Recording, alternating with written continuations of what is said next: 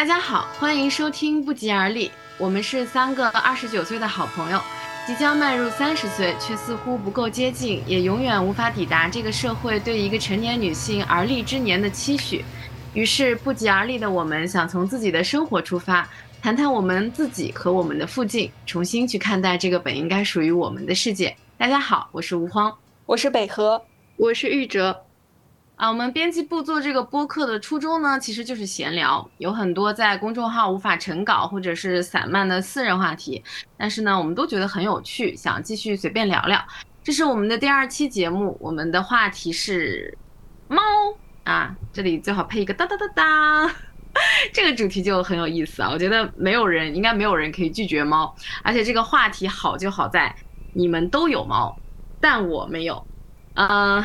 我可能也不只是编辑部里面唯一一个没有猫的人，我觉得我大概是身边所有的朋友当中唯一没有猫的人。我我最最初版本的作者简介里面就是这个世界上最后一个没有猫的人啊。然后后来觉得这个可能有点太夸张了，所以我们今天就来好好的聊一聊养猫这件事情啊。北河要不要先介绍一下你的基本情况？好的，我是北河。我和我的男朋友呢，本来是养了两只猫，一只是英长，呃，也有可能是金吉拉，我们也不确定它到底是什么品种。然后另一只是英短蓝猫，那只英长呢叫小白，是一只公猫；另一只呢是女孩子，叫星星。它们两只呢都是我们领养过来的，就是零元购。但是在之前过年期间嘛，就是我回家了，我。对象去露营，就在那两天，小白就做了坏事。就一开始我们以为是星星胖了，因为他之前在流浪，然后就是领养过来时候呢，就也比较瘦小。我我们就就是给他好吃好喝嘛，以为他被我们养肥了。后来有一天发现好像他胖的有点不对劲，就是他肚子好像特别大，就赶紧带他去检查了，然后就发现她怀孕了。然后他在去年的四月份的时候，那个时候就是疫情在家嘛，然后他养了一只一一一窝小猫，然后大概是四只，我们留下了其中的一只叫豆豆，嗯，所以现在我们家里一共是三只猫，啊，当然就是呃两两位当事猫都被我们送去绝育了，就是尤其是小白那个，就我们送星星检查以。完以后发现它绝育，呃，发现它怀孕以后，我们就立马把小白送去绝育了，火速拆蛋。呃，我猫猫的情况大概就是这样。嗯，我我就是知名养猪大户，我家里一共有四只猫，就是两只都是英短，就是叫蓝莓和年糕，它们俩是我刚来成都的时候，就一八年的时候就养的，然后一九年我跟小万结婚的时候，我们又养了一只米努特矮脚猫，叫 Kindle，呃，然后家里最小的是一只三花缅因妹妹，叫斯嘉丽。但但因为它是缅因嘛，所以它虽然年纪最小，但个头是现在最大的，然后也比那些原住民看上去要狠多了。但是但是他们几个都绝育了，不然这些猫随便给我排列组合一下，我可不敢想象会惹出什么岔子来。其实听到这里已经感觉，哎，我为什么要坐在这里录这个期节目呢？昨天，呃，昨天晚上还是前一天晚上，北河在群里发了一个。拍照，他在半夜在加班，还是在打工，还是什么？反正身边两只猫围着他。然后我说：“这么晚了还在加班啊？”他说：“你只看到了我加班，没有看到我身边的猫。”我说：“你是觉得我是没有看见呢，还是我不想看见呢？” 就是真的很嫉妒我。其实我小的时候，我从来没有养过猫。小的时候家里面有一只狗，因为我妈妈。他不是非常喜欢猫，他觉得狗是呃忠诚的一个形象，因为狗对主人很忠诚。猫呢，猫就是奸诈狡猾。但我现在想想，其实就是狗狗比较好养熟吧，狗能够给人提供的情绪价值会比较多。猫的话，它就对你爱搭不理的。不过我外公很喜欢猫，我外公小的时，我小的时候，我记得我外公养了。当然就是那种乡下养的野猫，然后就是一窝一窝的生的那种小猫。我记得有小时候有跟小小猫玩的那种经历，嗯，但是我外公去世以后啊，那个猫就跑了，嗯，家我们家里面就再也没有养过猫这种，嗯，我现在长大了以后呢，慢慢就叛变了，因为身边我不知道为什么这几年就是狗党叛变到猫党的人特别多，然后身边的朋友几乎都养猫，然后虽然我自己没有养猫，但我真的就是到处撸猫，我觉得猫就是很可爱，然后什么狗党根本就不记得这是狗党这种事情了，呃。我想，我很好奇你们就是养猫的起点，就是从什么地方开始跟猫咪结缘的呢？我其实没有一开始就喜欢猫，哎，就是我喜欢猫猫，好像嗯是从大学的时候开始的，就因为那个时候就是呃是经常上网，然后就会看到很多可爱的猫猫的照片，然后嗯会有就是学校里会有那种校猫嘛。就是比你进校时间都长，是你的学长学姐那种猫。然后我们当时学校有很多，我就跟他们混的还蛮熟的。嗯，我记得就是我们宿舍区有一窝那种梨花，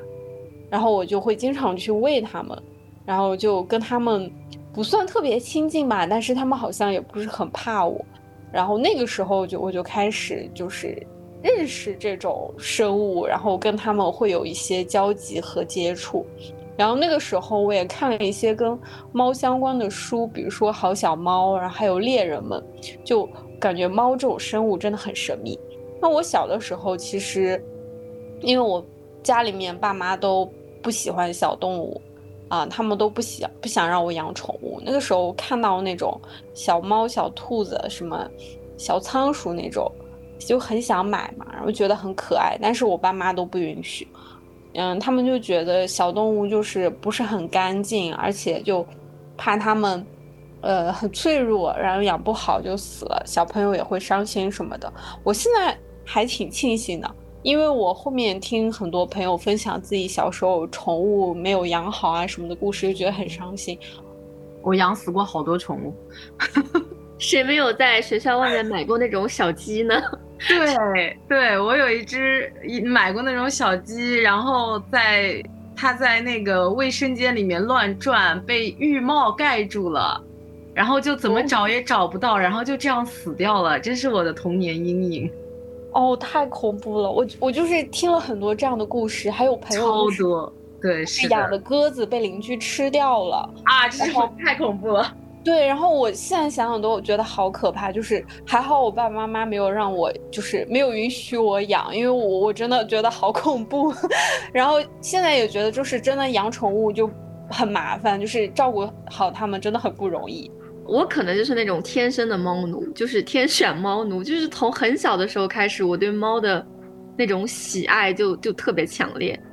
虽然。虽然对，真的很变态。虽然生活猫猫叫是喵喵叫是一个梗啊，但我感觉我自己真的是这样，就是有点宗教信仰那种狂热的程度。可能也有童年经历的影响吧，就是跟吴荒还蛮像的。我小时候经常住外公家里，然后我外公就一直养猫，就是乡下那种，就是帮忙抓老鼠啊、散养的那种猫嘛。但它有的时候就会趴在你身边晒太阳，但是有的时候又会好几天都看不见它们的影子。然后这种情况的话，就是而且母猫在外面经常会怀孕，就是一窝一窝的生嘛，所以外公那个老屋的角落里就有一个窝，专门有个窝，然后就是外公自己搭的，就是经常可以在里面看到那种刚出生的小奶猫，什么花色的都有，有的时候眼睛都还没有睁开，就是团成一团在那里面，真的超级萌。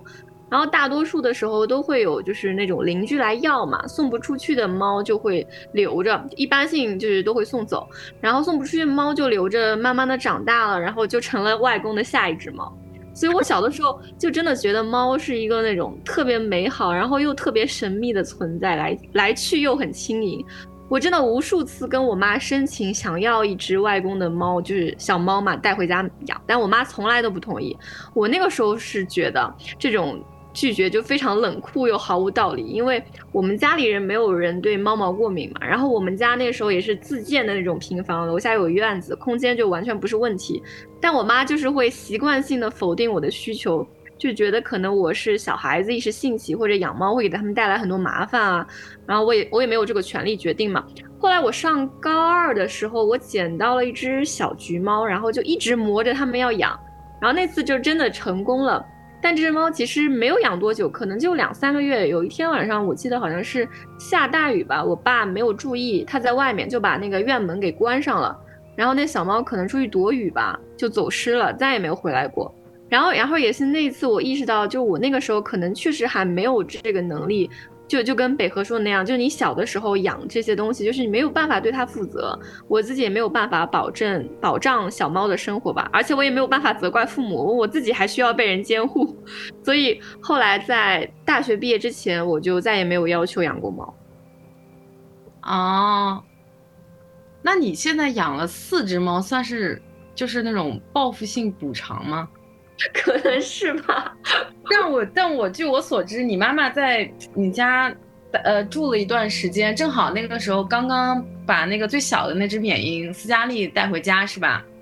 对，还是我妈来了之后我才去接她回来的。对，好像是你妈挑的，我记得你妈说要花猫，然后就就挑了一只三花的缅因，然后然后我印象超级深刻，就是你妈妈离开成都以后给你发了很长的微信。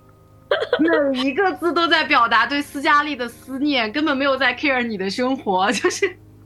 对，他就给我发微信，天到都是问我我家里的猫怎么样啦，然后什么给我看看猫啊这种。对对，后来你给你还给他买了一只猫，对吗？对对对，就是他那个时候，他真的是那种父母养猫真香的那种例子，就他以前就是特别反对我养这个东西，而且他一听说我家里有。就我那时候我家里有三只猫，哎，我觉得你疯了吧你！然后我把它接到成都来住了之后，它就天天跟他们一起相处，然后也那时候我上班嘛，然后它要帮我什么喂猫呀，然后铲屎啊什么，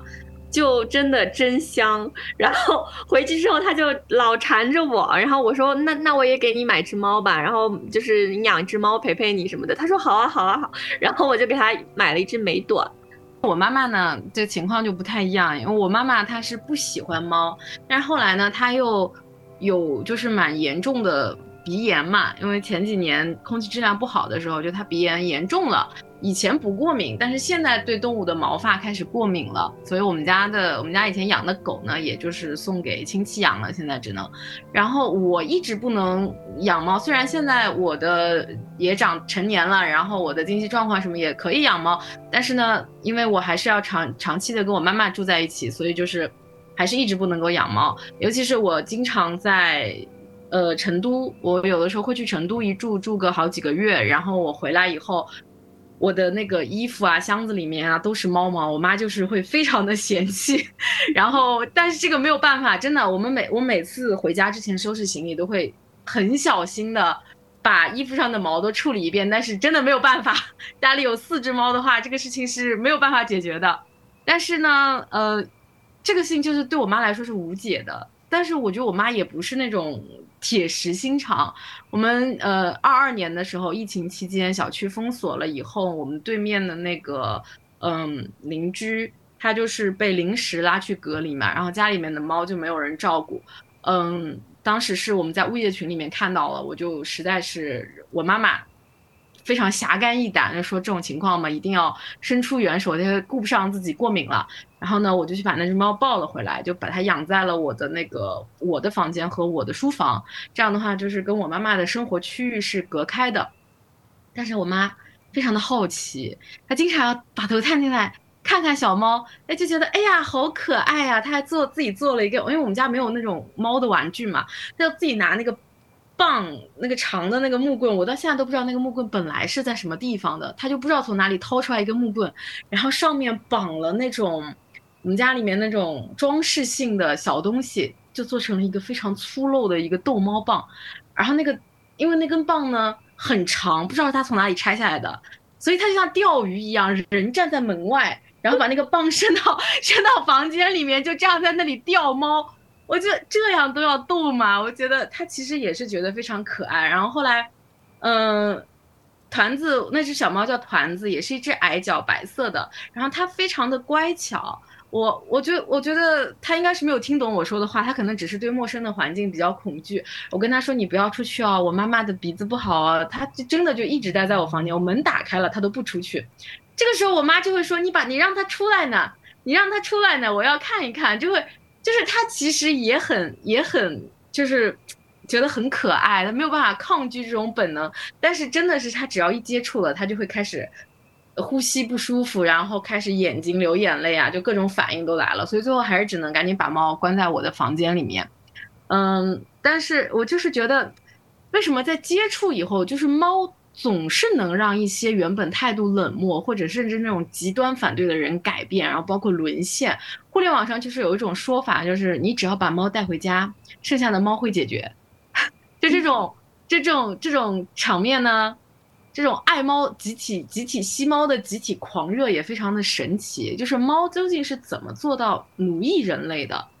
嗯，但是我觉得还是会有一些情况，就是怎么有还是有一些人就是怎么样他们都不会喜欢这些猫猫狗狗。那为什么这种魔法对他们来说又不生效了呢？嗯，我觉得啊，我觉得就是猫咪就是让人类沦陷这个事情说来话长，好像可以从什么生物学啊、行为学、传播学各个角度解释。就比如说猫的生物结构，那个大圆脸、大眼睛，然后毛茸茸的。其实是最大程度的接近于激发人类去亲近和喜爱冲动的那种幼崽一样的萌态，就是可爱嘛。所以那个抖音啊，或者这些短视频软件上，就猫咪永远是受到欢迎的这种第一梯队，因为你不需要有什么内容，就可爱就行了。很大一部分原因就是人们对可爱的事物都是那种有原始的冲动，我觉得。当然，我觉得现在的年轻人喜欢猫啊，或者这种集体的狂热，其实它有很多就是当代的这种情绪和象征因素在里面。譬如说，猫猫那种独立啊、傲娇啊，然后猫身上那种神秘莫测、对你爱答不理，就是一种 非常迷人的特质。尤其在当下的环境，就是这种就有点反叛吧，我感觉对对生活不屑一顾的形象就显得很酷。当然，这些理解可能都是。人类一厢情愿的过度诠释，但不得不承认，我觉得猫就是因为无法被理解而成为神迹般的存在，因为无法被彻底驯服而反过来驯服了人类。但是你说的那种态度的转变，我觉得。呃，大多数情况其实是出于一种偏见和不了解，尤其是父母，他们就会觉得猫很脏啊，很多寄生虫啊，养起来很麻烦。但实际接触了之后，他们就会发现，猫咪比他们想象的干净的多了。很多时候，猫比人都干净多。我也觉得，而且根本就不麻烦，就是它跟养狗比起来，就是是非常就是省时省力的一件事情。对，所以在朝夕相处的过程中，很多误会就自然消除了。而且他们会发现，就是其实猫没有那么需要他们，反而会反过来渴求猫咪的爱，就跟我们所有人一样。对。然后猫猫没有做什么，我觉得它只是一如既往的当了一只猫。但是我也可以理解一些就是不喜欢猫猫狗狗的人，有些人是过敏，有些人就是心理上的障碍吧。比如说我以前认识一个同事，他就是完全不能接受任何那种毛茸茸的东西，就非常恐惧。我觉得这也很正常嘛，这种恐惧可以是猫，可以是。甚至可以是一种食物，因为不能要求所有人的喜好都一样嘛。但我们猫奴的交友观还是比较希望周围的好朋友都是爱猫人士。现实生活中也确实是这样，我基本上身边的朋友都都非常喜欢猫。我觉得，呃，这个也可以理解，就包括还有很多人养异宠，喜欢那种冷血动物，或者是多，我就是特别害怕脚特别多的动物啊，节肢类的，我觉得很恐怖。嗯。说起来吧，就是我爸妈也有一个对猫真香的过程，因为其实我，呃，我前面不是说星星生了宝宝嘛，然后我们把其中的一只，就是送给爸妈养了，啊，因为其实我爸爸他一直很想，很想有有小宠物，他就是有有点喜欢狗，也有点喜欢猫，他就会经常在那个网上刷那个猫猫的那种视频嘛，但是我妈妈她一直不想要养这些，然后。但是我爸就不敢嘛，他也不可能说直接把猫抱回家什么，也没有机会。然后当时欣欣怀孕了以后，我就给我爸打电话说：“我说，呃，就是猫猫要生宝宝了，然后就是有可能会有四只，你要不要猫啊？我可以给你一只，我把最可爱的给你。”然后我爸就特别心动，然后他其实就是呃已经想好了，就是他要养猫了。然后我妈其实是不太乐意的，但是呢。就是他，他看我爸那么想要，然后我就是那种很直接的说，哎，送你们一只这种态度嘛。他他就跟我爸说说，呃，你可以拿回来，但是我不会管的，就是什么猫猫吃喝拉撒什么的都由你来负责，我我跟猫就没什么关系，我也不会去就是管它什么什么的。然后他们就定了这样的君子协定，嗯，然后猫就被送回去了。送回去以后呢，就是就是他们都挺真香的，就是呃，我爸之前他是没有养过猫。然后我妈妈是就是比较洁癖嘛，她也不是很喜欢小动物，平时也对这种都没有什么兴趣。但是那只猫一送回去，他们就非常溺爱。我觉得是一种有原则的溺爱，就是他们也跟就是有有的就是。父母一样会觉得啊，猫猫不能捣蛋，然后猫猫要乖一点，然后你不能跳上跳下这种地方，什么什么地方你不能去，厨房你不能过去，然后不能跳上灶台，什么什么，就很多条条框框嘛。但是呢，又对猫特别的溺爱，就是嗯，就是会担很担心它，然后它一有点什么风风吹草动呢，就是会打电话跟我说说，哎，它会不会不舒服啊？它会不会生病啊？什么的。就有一段时间，嗯，小猫它那个脚好像有一点问题，但是也不知道是什么原因啊。就是它它以前很喜欢跳跳的很高，然后他们老把它往桌桌下赶嘛，就是不让它跳上桌，然后它就真的不跳了，然后他们就会开始担心说，哎，它腿是不是受伤了？它是不是？就是那个什么摔到了或怎么，他为什么不跳上桌了？我说，哎，不是你们不让他上桌吗？可能他比较聪明，他就不上了。嗯，然后那段时间就是他们就非常的担心，就一直在观察猫猫。之前猫就很喜欢趴在我们家那个厨房的那个就是桌面上去看外面的树和小鸟什么的，然后它每天都要去。那段时间它不不跳高高了以后，他们就。把猫抱过去，把它放在台面上，然后说让它去看，就真的非常的溺爱，就是这个变化非常大，我我也很震惊。一开始我还会很担心，说哎，他们会不会不习惯啊，或者说跟猫猫相处会不会有什么问题之类的？但发现完全没有，就非常的顺利，所以我也挺震惊的。我觉得可能这就是小猫的魅力吧。然后我其实身边也有一些人是。不喜欢猫，也不喜欢狗，甚至可能是那种有些怕狗的、怕猫的。嗯，我有个朋友就是这样，但是他嗯就来我家嘛，然后跟就是我们小白这只猫接触以后，就是开始真香了。他虽然也还是有一点害怕，但是当他发现这个小动物没有表现出要攻击他，或者也没有说伸爪子呀什么的时候，他就会开始放下这种戒心。然后在一次一次的见面中，就开始，比如说敢上手摸它啦，养，然后习惯跟小动物共处一室，然后就逐渐到开始真香，动不动就想来抓一下。所以可能就是很多人是需要那么一个过程的，可能在他们之前的生活经历里面，就是很少接触动物，或者说也不去不会了解说这些动物有什么习惯啊、脾气什么的，就。可能就很难去融洽的相处，再加上网上有很多就是什么猫咪捣乱啊，然后狗狗拆家呀这种视频，可能就会有一些不太好的印象。但其实就是如果尝试去接触相处的话，可能就会慢慢慢慢的喜欢上猫狗吧。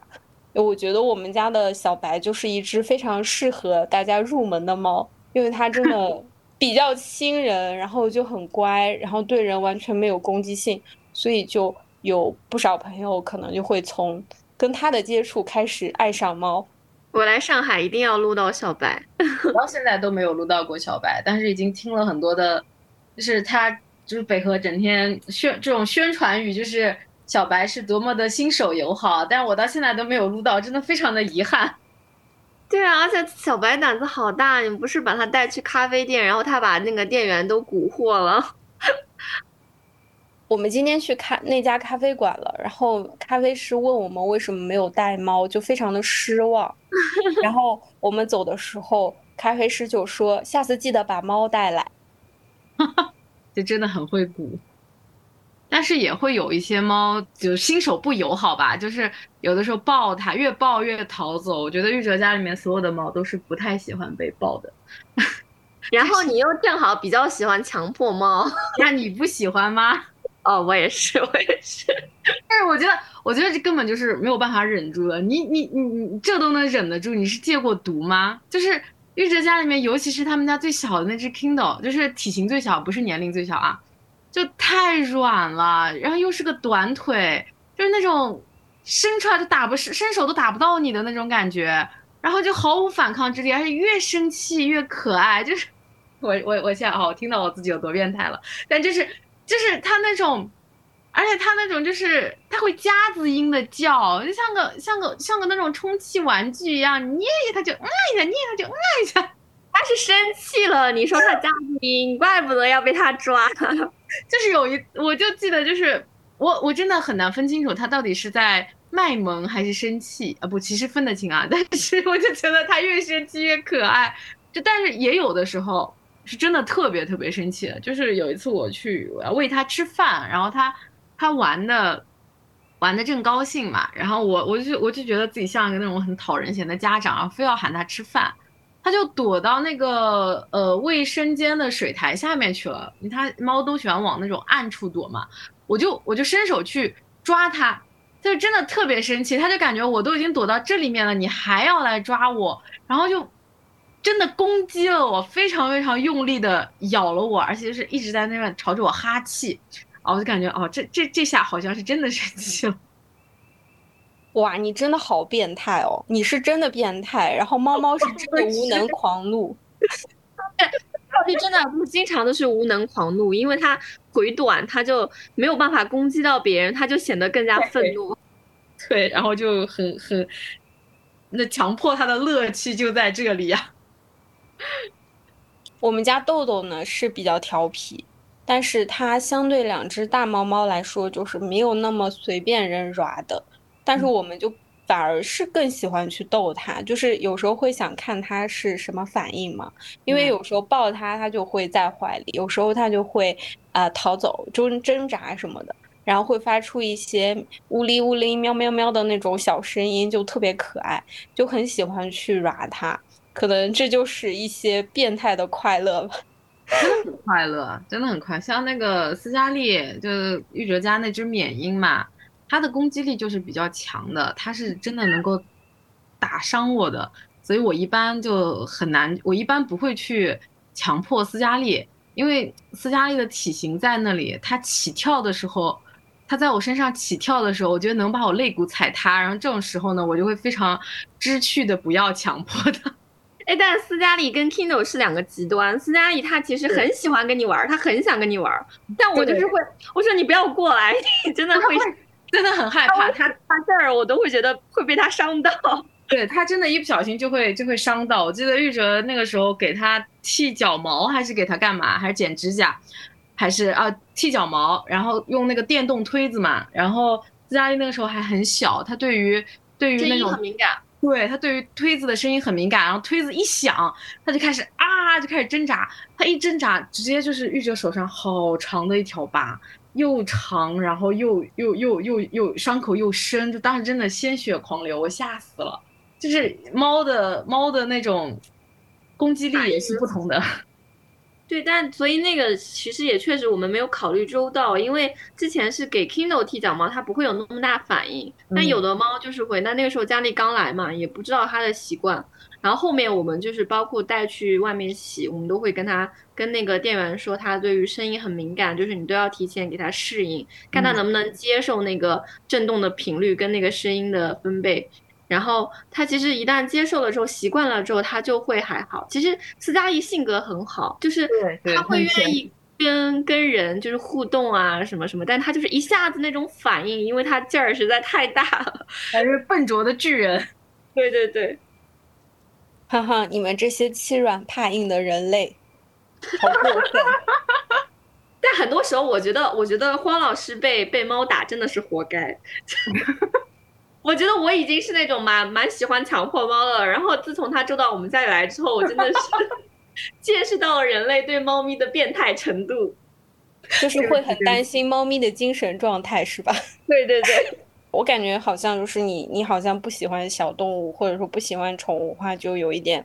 呃，好像就是没有爱心。然后再加上因为我在上海嘛，其实上海很多很多的店都是宠物友好的，就是那种不是商场啊，就可能说临街的一些咖啡馆呀、酒吧呀，然后一些餐厅什么的，很多都是宠物友好，就很多人会带狗狗。呃，带猫的比较少，带狗的很多，他们就会带过去，然后在路边或者在临街的店里面会去喝咖啡、吃饭什么的。但其实有很多人他是会怕狗，就我说我也有朋友是害怕的嘛，那他们可能就不敢走进这样的店，真的会有这种情况。因为我前段时间不是在看一个那个电视剧，就是一个台剧《正义的算法》嘛，然后里面又有一个角色，他就是他是一个明星。他小时候有被狗呃伤害的经历，然后他就很怕狗，但是呢，他的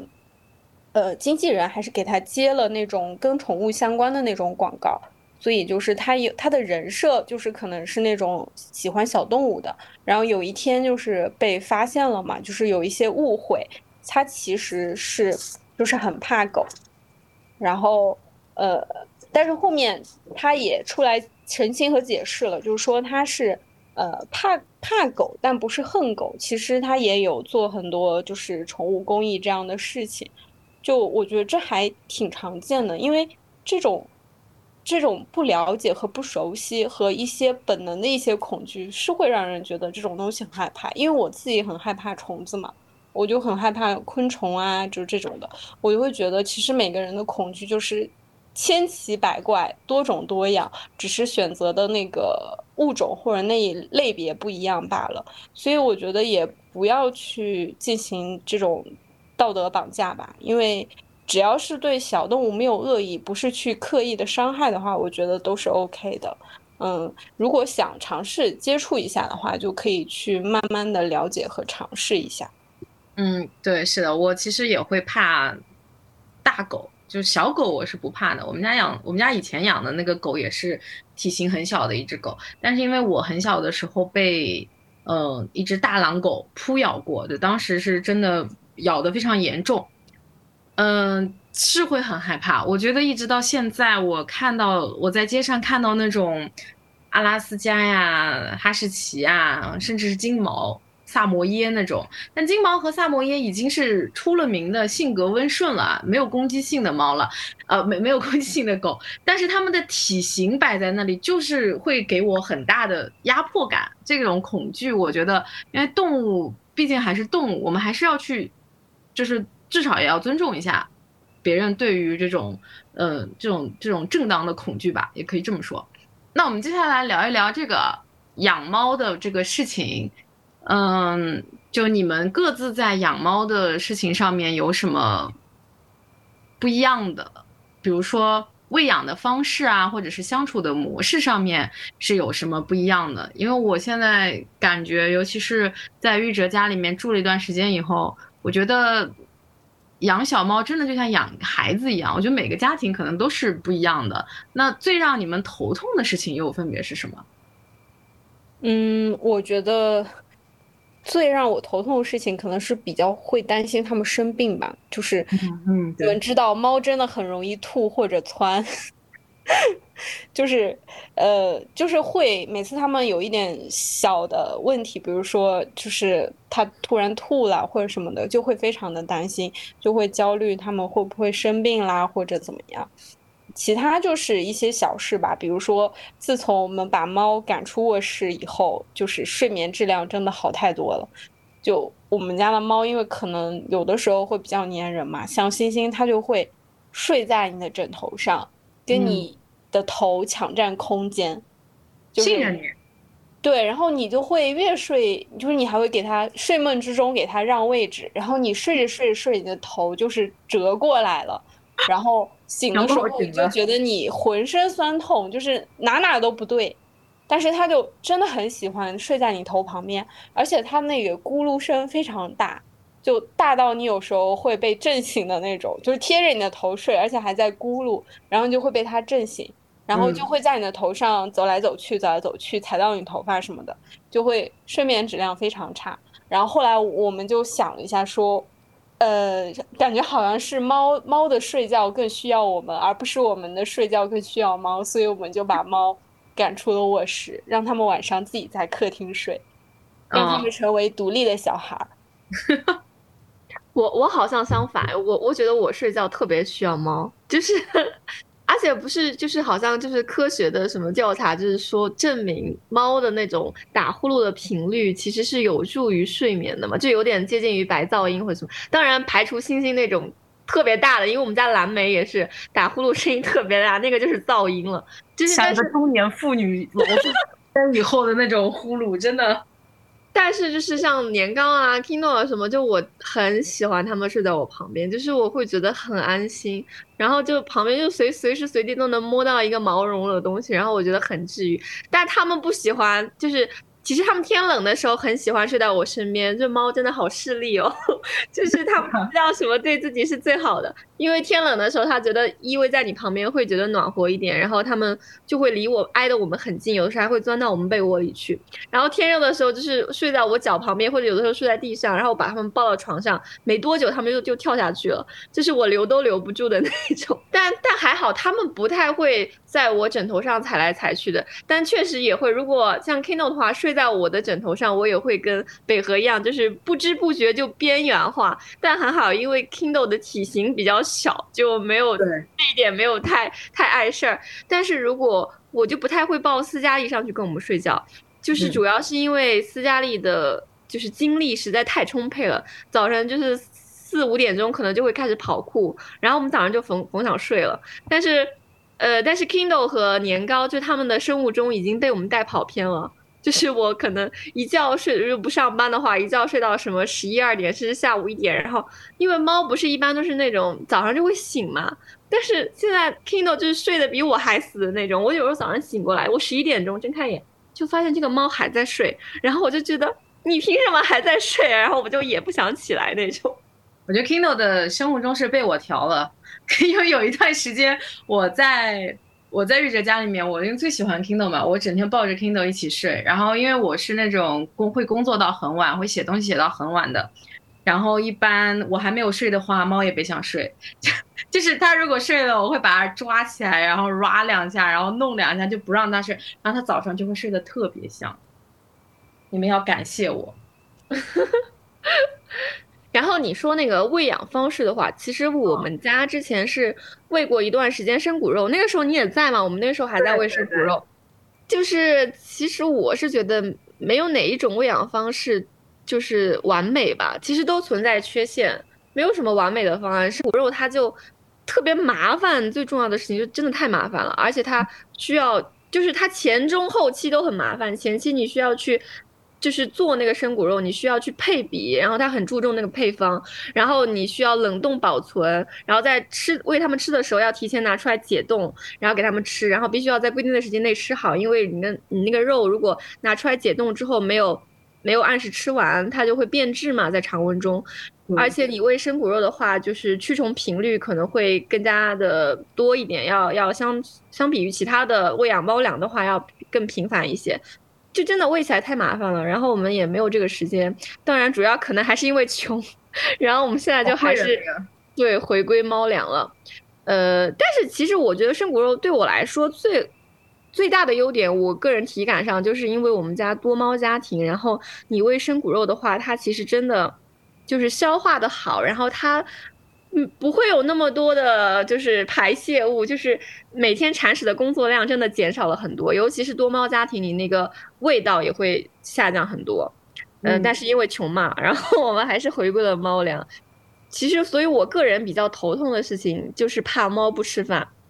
就是大家都会说什么猪咪啊，什么嘲笑特别能吃的小猫咪，但真的能吃是福，就是遇到挑食的小猫咪你就干着急吧。斯嘉丽就是它，虽然它是缅因，照理来说应该是干饭第一名，但它只有小的时候刚来家了，刚刚到家的时候比较能吃，七八个月左右开始就对吃饭没什么兴趣了，吃两口就会四处看风景或者转头去做别的事情。我真真的怀疑它有那个注意力缺陷，你知道吗？然后那个时候我们还在喂生骨肉，就它回来的时候给它解解冻了一盘肉，每次都会剩下一大半，然后就只能倒掉。哎呦，我好心疼。然后所以它也是我们不能喂坚持生骨肉喂养的元凶。谢谢你啊，斯嘉丽给我省钱。然后它爱就是。一旦它不爱吃饭，就是一旦猫不爱吃饭，你就特别担心它是不是身体哪儿不好啊，或者说出什么毛病了什么，就带去医院检查。结果一通检查下来，就是可能一两千，结果又没啥毛病，可能它只是没有那种世俗的欲欲望嘛，吃饭续命就行了，就是那种续命猫，不想长个儿，就是走那个超模路线，就真的很头疼。我我喂过，我也喂过斯嘉丽吃饭，哇，真的我没有见过这么。它真的就是，别别的小猫咪就像猪一样，就是冲上去开始拱那个罐头，斯嘉丽就在后面摆造型，然后我都我都急了，我拿着那个拿着那个碟子里面的罐头，就用那个小勺子，就是舀了那个罐头肉汤，就这样子撅着屁股趴在地上喂它吃，知道吗？我我我我真的亲妈生病了都没有这么伺候过，就是从这一面我喂到它面前，它就。给我面子舔一舔一口，然后又把头转开，哎，我再绕到另一面再喂它，再舔一口，然后它就是一直这样子跟我打游击，啊，我真的是，我就想给它塞进去，我不明白，我不理解它为什么不为什么不吃饭，直到后来我发现它不吃罐头，它喜欢吃嘎嘣脆的猫粮，它就是。他特别，我就我不知道他是喜欢那个声音还是喜欢那个口感，但是那种没有什么营养营养的猫粮，他真的特别喜欢，他会嘎嘣嘎嘣的嚼，然后一天可以吃很多顿，但是每一顿都吃的非常少。但问题是真的，就那个生骨肉的问题，我觉得为了生骨肉，猫屎没有那么臭。斯嘉丽喜欢吃猫粮，然后它又是一只缅因，真的，它在我房间里面的时候，我就没有办法忍受跟它在一个房间里面。它一上完厕所，我整个房间都是。哇，飘飘欲仙，你知道吗？我觉得斯嘉丽就真的是那种好奇心太重了。它也不是说完全不吃饭，就是它没有就是注意力缺陷嘛，他没有那么大，对他不能够集中注意力。他吃两口，他会觉得就是好玩的事情更加吸引他，他就会想要去呃看看窗外的风景啊，或者看到你走过来，他就会想要去跟你玩。然后就对他来说，玩的欲望是大于吃的欲望。还是年轻啊。呃，我们家的猫好像就不怎么挑食，因为就是我们平时是自动喂食器喂那个猫粮嘛，然后它那个喂食器一响，三只猫都会冲刺，然后 放饭了，放饭了，对，就会冲刺过去吃。尤其是之前那个有一次特别经典，就是嗯，那个喂食器在房间，然后小白在那个走廊门口鞋盒子上睡大觉。然后那个喂食器一响，它就直接醒了，就是抬头睁眼，然后跳下来，然后急转弯打滑，然后一个 冲刺飞到房飞到房间，然后飞到房间喂食器前面急刹车又打滑，然后漂移停下吃饭，就一一连串动作特别快，画面感，对，非常搞笑。他就是嗯，一听到那个声音就会有那种条件反射，然后立刻奔赴战场。然后我就觉得特别好笑，嗯，然后我们就是辅食，或者说有时候给他们加餐会喂罐头嘛，基本上还没有他们不吃的罐头，就是买的时候会挑一挑，就会看适口性嘛。但是基本上所有的罐头他们都会吃，也没有说剩下或怎样，所以就是还蛮省心的。嗯，星星当时生完宝宝以后，就是有一只猫就特别能吃。啊，它打小就能吃，它生生下来就能吃，它生下来还没开始哭呢，就开始嘬奶了，就真的当时非常震惊。然后我们当时一看那只猫，就说这个肯定是只干饭猫，就肯定特别特别能吃。后来铁锤吗？对，是铁锤。呃，它名字叫铁锤锤锤，而且就是后面通过观察就发现嘛，它就是吃奶是冲在第一线，然后吃吃什么东西都是最起劲的，然后体型也是最大的。当时就是没几个月吧，其他猫都都还挺小只的时候，它就已经十斤了，哇！可能真的是吃吃得多、吃得饱就长得壮。嗯，不过就是我倒没有因为他们就是不爱吃饭担心，我我主要担心就是买不到猫粮或者买不到比较安全的猫粮，就是因为很多网上会有很多。那种猫粮吃出问题啊，然后或者说有一些粮营养不均衡导致猫猫生病这些，就会一直去做很多那种功课，看哪个猫粮好，研究里面的成分，然后看它们，看它们就是会不会喜欢吃，吃了以后就是排便是不是正常，就就很操心，就很老母亲。然后，然后那个时候就是疫情嘛，关在家里面，就猫粮逐渐告罄，就很着急，就各种各个平台各种买。然后就会很担心，就会觉得说，万一猫断粮了怎么办？因为当时就觉得人反正饿不死，啥都能吃，但是猫它并毕竟不是杂食，我我我也不知道能给它什么东西吃，顶多给它煮点肉什么的。当时就非常非常的着急，最后还是买到了，就是就是每个平台都买了一遍，就看哪个发货，就是这种时候就会很紧张。之前在玉哲家里面的时候遇到一个。小插曲就是 Kindle 它有有那么两三天的功夫不上厕所，它不尿尿，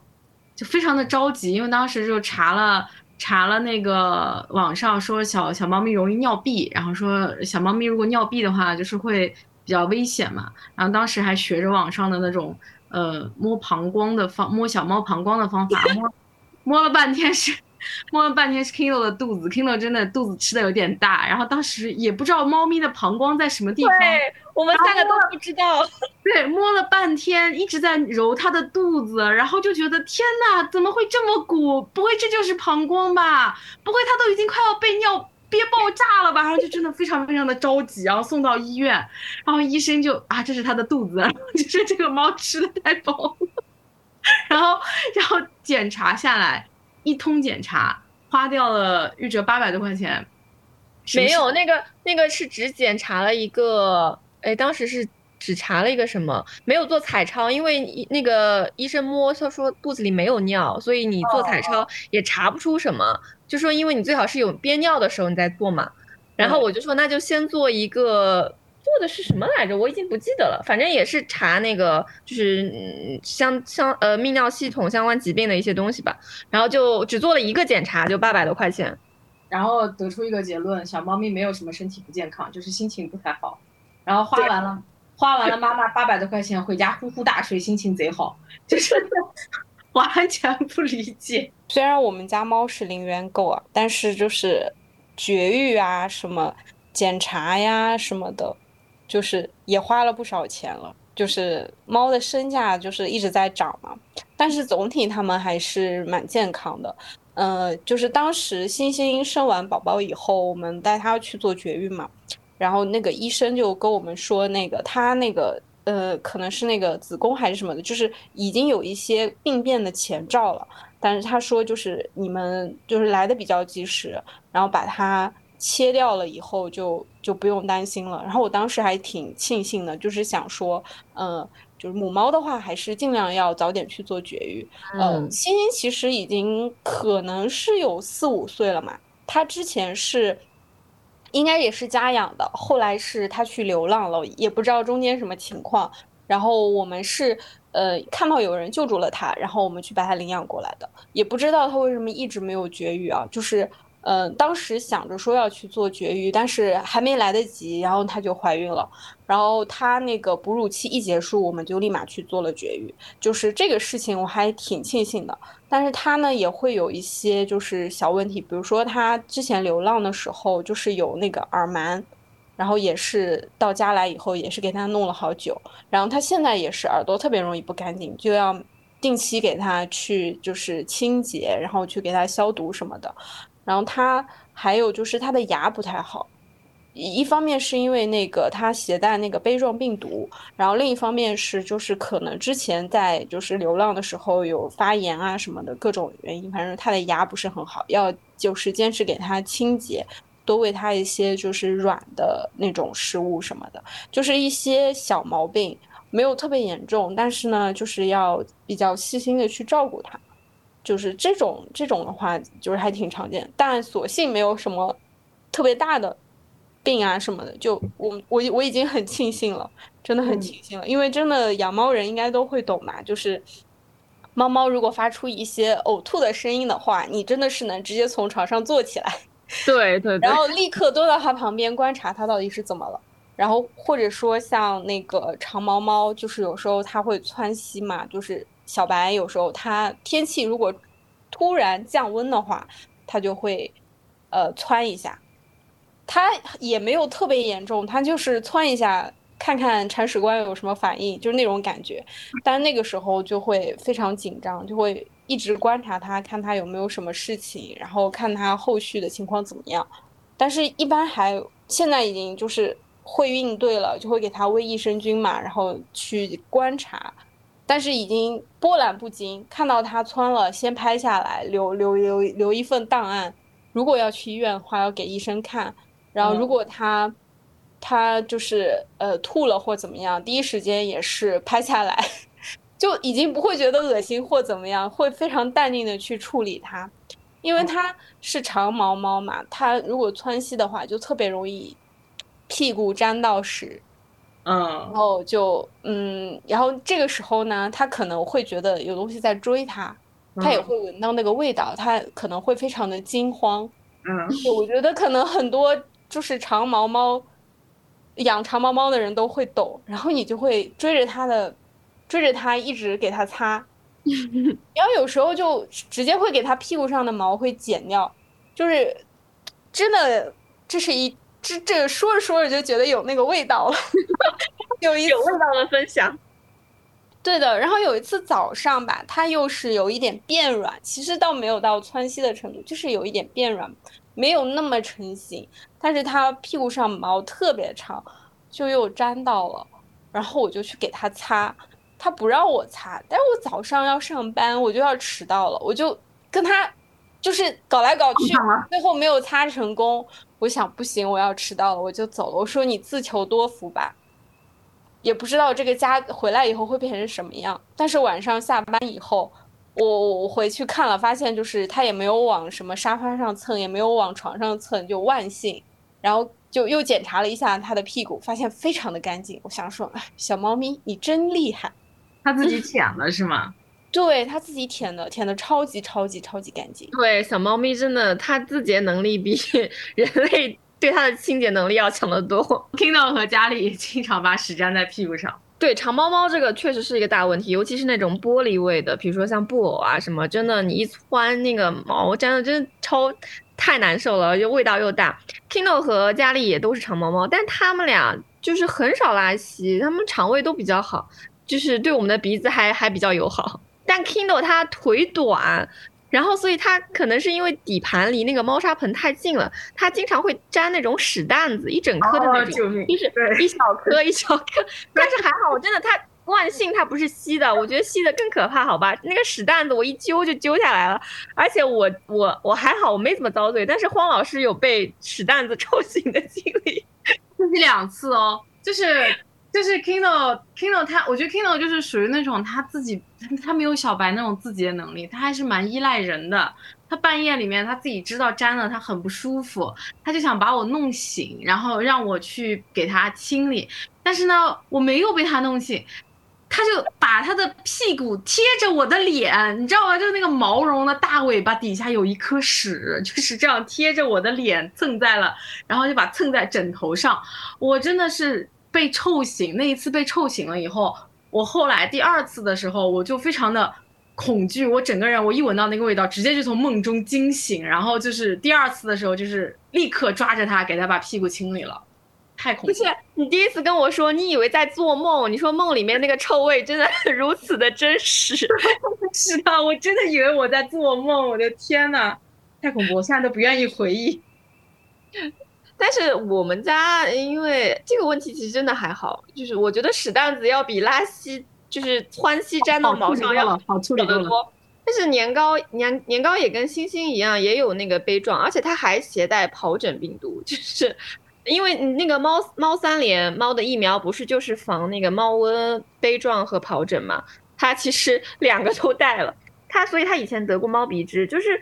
所以说这个疫苗后来我问了医生，他说其实。呃，基本上只能防猫瘟，对于另外两种病毒其实没什么太大的作用。而且这两种病毒很多猫咪都会携带，但是它不会发病，就是呃少部分猫咪会发病。然后就算发病呢，它也不是什么绝症。但是呢也不能根治，就是你只能更细致的照顾它。我的理解就是，可能就相当于人类中抵抗力比较差的那一类人，更容易感冒发烧，更容易被传染什么的。所以每次天冷的时候，我们就要注意给年糕保暖，我们就会给年糕穿衣服。其他的猫都，我们家的猫都不穿衣服，一个是它们不需要，还有一个是就真的穿不住。猫它特别不喜欢穿衣服。然后还有一个很重要的一点私心就是年糕穿衣服可好看了，所以我特别喜欢给年糕买各种各样的衣服。之前把年糕的衣服穿到了斯嘉丽身上，斯嘉丽一整个就被封印住了，动都不动，很好笑。而且斯嘉丽有很多那种，我给她买那种格子的那种毛衣，然后她就像个程序员小猫。是年糕，不是斯嘉丽你给年糕。对年糕，年糕说错了。嗯，对，就很呆。那我也要给星星买衣服。它有悲壮是吧？对，它也是温度变化的时候。就是他会那种有点像感冒症状，然后他会打喷嚏，就 就跑到你面前来，然后突然对着你阿嚏，然后就喷你一脸口水。嗯，悲壮的话好像就是特别要注意他，比如说他容易感冒啊、打喷嚏啊什么，还有就是一个口腔问题，它容易会有口炎啊什么，或者有的小猫咪口臭啊什么，它可能就是会有杯状病毒，然后。刚才那个北河说那个星星不是，呃，说已经子宫有一些病变什么，就是所以马上去做了绝育，很庆幸嘛。这个事情我也想强调一下，就是给猫做绝育真的很重要。然后包括其实我们家蓝莓之前也生过一胎，嗯，因为蓝莓也是小母猫嘛，它从阶段上来讲的话，它其实是我们家绝育最晚的猫，因为 Kindo 和斯嘉丽就是从猫舍接回来就已经是绝育的状态。年糕也是差不多八个月左右就送去嘎了，但那个时候蓝莓都一岁多了，但是它一直很瘦，然后医生说它可能营养不良，然后母猫做绝育手术的话又要比小公猫要伤一点，我们就想说养养胖再说吧，然后一拖就拖到两岁多，那个时候正好就是小万他们同事家有一只蓝白弟弟发情，就说要不要配一配，我们当时就觉得啊也可以啊，蓝莓就是虽然它。从来不叫，它没没有那种很就是滋溜乱叫的那种发情，但是也经常把屁股撅得老高，然后所以我们觉得可能也是在发情，就送去他们家，送去那个蓝白弟弟家处了两天，然后蓝莓就怀孕了，预产期呃预产期之前我们就准备了很多东西，包括什么产房呀，然后什么那种呃手术的那种消毒的那种，还有包括给母猫的营养补充剂啊什么。那年五一我们都没敢出去玩，就怕它突然生了，因为它预产期差不多就是五月份左右，然后就一直守着它。那几天蓝莓叫的很厉，就它一旦开始叫，我们就很紧张。而且母猫的生产一般都是在凌晨，我们就经常是那种惊弓之鸟，你知道吗？它叫了一两声，我们就突然被吓醒，然后虚惊一场啊，没生啊。不过不过它生的那天也确实是凌晨生的。然后蓝莓已经算是不是很费劲的，因为我在网上看到有一些母猫生产的视频，真的很痛苦，就是瞳孔放大，然后叫的特别凄厉。然后蓝莓它还好，但是它就会一直喘，然后也会叫，所以我们还是很心疼。然后当猫呃不是当妈这件事情也真的是蛮分猫的，就是蓝莓它有点笨，它脐带也不会咬，它的。反正都是小万给给小猫剪的脐带，然后喂奶也是我们辅助的。我们当时还要把那个小猫一只一只扒到那个蓝莓身上，然后让它喂，就是所以生下来其实还是蛮受罪的。没多久我们就马上送去绝育了，结果绝育之后蓝莓就迅速发胖，对，起来真的蜘蛛。对，然后可能啊，他的小猫也都送养了，然后蓝莓吃嘛嘛香。我觉得少了这些激素啊、身体机能啊这种身体机能上的累赘和身外之事，蓝莓一个猫不要太快乐。而且就是，呃，如果母猫太晚做绝育的话，然后它又一直会发情，因为如果你不给它做绝育的话，它会被动发情嘛，然后它很容易有那种子宫蓄脓的问题。特别是你如果四到五岁之后还不绝育的话，就很多母猫都会有这个问题。然后，所以我就当时就真的觉得，绝育就很重要，而且所谓那种绝育之前要让猫生一胎啊，什么让猫生完整，体验一次，让他们体验一次做父亲、做母亲的想法，就这个真的非常人类 ego 的那种投射，还有自私的借口。就很多人应该都知道，猫咪的交配其实是没有快感的，而且母猫在整个过程中其实是非常痛苦的。就是纯粹是一种生理上的自然设定的一种繁衍的需求，完全没有什么什么欲望在里面，包括觉得猫咪对孩子啊，或者对伴侣啊，就是就是对其他的猫会有那种爱和呵护，就是猫可能根本就没有伴侣这个概念。我觉得很多这种想象都是人类单方面的意淫。嗯，对，小红书上很多这种宠物博主喜欢搞这样的东西。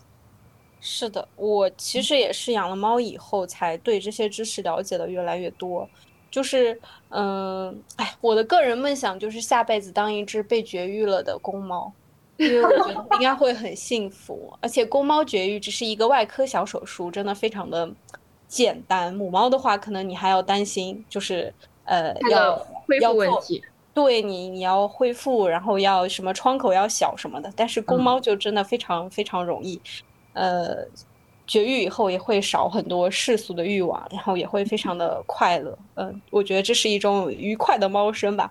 嗯，其实刚才就是玉哲讲了很多嘛，我我也是觉得很有道理，就是真的就是尽量他们就是他们时机成熟了就把他们送去绝育吧，因为我觉得 就是让他生一窝这件事情对他来说也非常辛苦。然后我看就觉得星星就是当时。呃，怀孕的时候心情也非常不好，就是经常打小白嘛，然后就是就是心情会很不好，但是战斗力又很强，然后我们就非常的担心这个会不会动了胎气什么的，就倒也不是心疼小白，而是很担心就是她那个作为一个孕妇还那么能打，会不会就是有什么影响啊什么？然后包括因为她的预产期是在四月份嘛，然后。那个时候又疫情，然后又就是隔离呀，然后就是呃，就是嗯，只能封在家里面，就非常的担心，怕万一这个生的时候有一个三长两短，我都不能去宠物医院，等等等等。但是就是做了很多很多的功课，就是他一直不生，我们就一直在等，然后就没日没夜的就都没有睡觉，就一直在守守着它，到到守了一夜，感觉它要生了嘛，就是就守了一夜。然后它还没有任何动静，它会叫，然后会很粘人，然后我们以为就是要生了，就一直一直不睡，结果它是到上午的时候生的，然后那个那个场景就是我也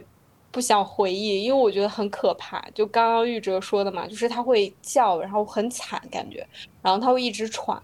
我当时就是躲出去了，然后是我男朋友去负责的接生的一切事宜，然后后面。人家都是男的接生，是的，是的，我觉得是一个非常好的教育，对于男性来说，让他们看一下分娩的痛苦，对，然后，呃，就可能因为他们是男的，他们没有那么共情吧，对，没有感同身受，对对，然后我我看了，我真的是生第一只的时候我就受不了，我就我就去去厨房做饭了，然后我还好是星星，她生的还是相对来说比较顺利，她。他他好像是天生知道要怎么做，可能一种本能吧。然后后面包括喂奶啊什么，他都会，就是真的非常的负责。我们没有操太多的心，就是照料小猫的时候，我觉得更多的是一种幸福吧，就是没有说像要什么自己手动去喂什么的，就真的还挺幸运的。然后也星星也非常的尽职尽责。然后后面把小猫送走以后，就是主打一个独立女性。星星就是人，人类和猫的一切世俗都与我无关。它就是只喜欢睡觉，然后就喜欢自己一个猫静静的趴着，也不喜欢跟其他猫闹来闹去，就是非常的高冷。但是就是日渐圆润，就感觉真的，嗯，还是绝育的好，也不要有孩子这种负担。虽然说现在豆豆还是留在家里面，但是其实他们没有那种。人类想的那种母女关系，就是猫在成年以后，它脱离母母亲以后，其实就是完全独立的，它们就是独立的个体，独立两只猫，它们的相处也不是我们想的什么母女情深什么的，有时候也会打打架什么的，所以就是呃，千万不要以人类的那种视角去想。猫啊什么的，就完全不是一回事。我觉得多看看科普，可能就会更了解猫这个物种，也会觉得它们就是不是我们想的那样。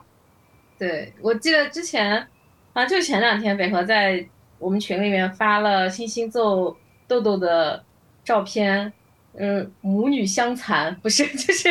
就是星星星星那光光的揍，真的是完全看不出来有什么，就是他们两个是。呃，母女啊，或者这种关系，我是一直很好奇，就是猫到底有没有对于其他猫的感情，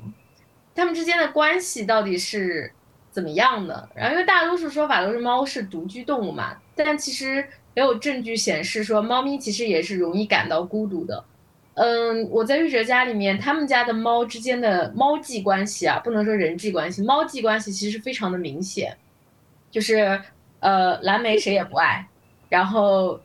佳丽谁都想跟他们一起玩。年糕可能是个基佬，年糕一直想骑 Kindle，但是 Kindle 呢，癞蛤蟆想吃天鹅肉，一直对对对小美女佳丽就是非常的垂涎，但是又因为腿太短，可爬不到佳丽身上，所以就是他们家这种猫际关系，我觉得其实还是挺明显的，就是嗯，你不能说猫对于别的猫完全也也不能说完全没有感情，但肯定不是像人类想象的。那种感情，然后有的铲屎官呢养了一只猫，就会觉得他们比较孤单，然后再接一只猫陪家回家陪他玩啊，结果过得鸡飞狗跳，每个人都不开心，然后 每个猫也不开心，然后有的呢就是嗯关系不好的呢，就还要整天打架什么的，就呃比如说 Kindle 送去医院，每次都说他心情不好，我觉得他心情不好的一大原因就是被家里别的猫欺负的，因为他体型真的太小了，然后他就是。尤其是在面对斯嘉丽这种缅因的时候，就完全被压制，真的是被摁着舔毛的那种。嗯，猫咪到底是更喜欢独处，还是说它们也其实也需要同伴呢？嗯，我我这个问题我很有发言权，因为我们家有四只猫。但是我首先要承认，觉得猫孤单，所以要给它找个伴儿，这件事情，这个绝对是人类的借口。我养四只猫就完全只是出于我的贪婪啊！我觉得。但是以猫的性格来说，其实它们当然是比较独的，而且它们不喜欢太复杂或者太多变的环境。但是呢，实际上猫对于独居还是群居，我觉得都可以接受，只要周围的同伴对它们的生存资源不构成威胁，不影响到它自己的舒适圈。所以我觉得其实是这样，它们不一定需要同伴，但很多时候需要玩伴。就是一个释放活力和好奇心的对象，尤其是小的时候吧。所以说，这个小猫最好不要太早的离开猫妈妈身边，因为很多人会觉得啊，最好一两个月就要把小猫接回来，然后就会觉得很可爱。但其实四个月以前的话，如果有同一窝的小猫跟它一起长大，就是他们会一起扑咬啊，一起玩耍，会更好的帮助小猫完成社会化训练。就是八个月以前，小猫的精力是非常旺盛的。如果没有同伴，或者说，因为它们在天然的环境中就是会有猎物嘛，就是所以没有这些条件的话，它可能就会把你把人类当成玩耍的对象。如果你当然，如果你不介意，而且你会加以引导的话，当然是很棒了。但是佳丽来我家的时候，我自己是很庆幸家里有其他的小猫陪它玩，不然我真的会死。就是缅因的精力真的太旺盛了，而且佳丽它劲儿大嘛，有时候又不知道轻重，我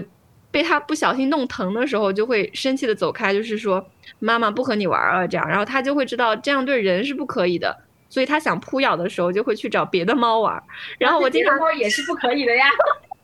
是，但是别的猫跟它有一个平等的，就是猫之间的那种互动啊。然后我经常看见它跟别的猫在一起滚在地上玩的可开心了，但不是真的打架。如果是真的打架，我会去劝架的。所以对不起，Kindle，这个时候有的时候它可能受到了一些 莫名其妙的欺负。但是这个玩伴其实我觉得不一定需要是其他的猫。所以我们也经常在网上可以看到什么和狗狗一起长大的猫之类的，然后那个猫也很开心。所以我觉得猫的包容度其实很高，它其实不在乎这个对象是谁，但是需要存在，就是活着哈。所以其实老鼠说不定也可以，前提是它没有被它玩死。所以就是把话说回来，我觉得如果没有这么一个另外的玩伴的话，但是主人如果可以提供足够多的时间、足够多的关注，陪它玩耍，陪它成长。我觉得一只猫是完全没有问题，而且它可以活得很开心，因为毕竟随着时间的增长，那种体力消耗式的陪伴嘛，也没有那么重要。而且很多小猫咪可能自己就是年纪大了，它也不爱动了，你就会发现猫咪对于人类心理上的那种关关注需求和依赖会越来越深。就是它不一定是人类理解的那种爱那种东西，它可能只是一种对猫咪来说，可能只是一种气味、一种习惯。但是小猫咪是会和喂养它的人类建立链接的，而且对于它们来说一定是有意义的。只是，嗯，对于不同的小猫来说，它的依赖程度、对人的依赖程度和表达方式不一样吧。所以我觉得很多时候，它们调皮捣蛋，其实也是为了吸引你的注意力。所以在多猫家庭呢，我觉得容易反而容易导致另一个问题，就是猫太多了，我们不能提供那么多关注，或者说没有办法平均分配。比如我有的时候就真的会控制不住偏心年糕，但我真的不是有 意的。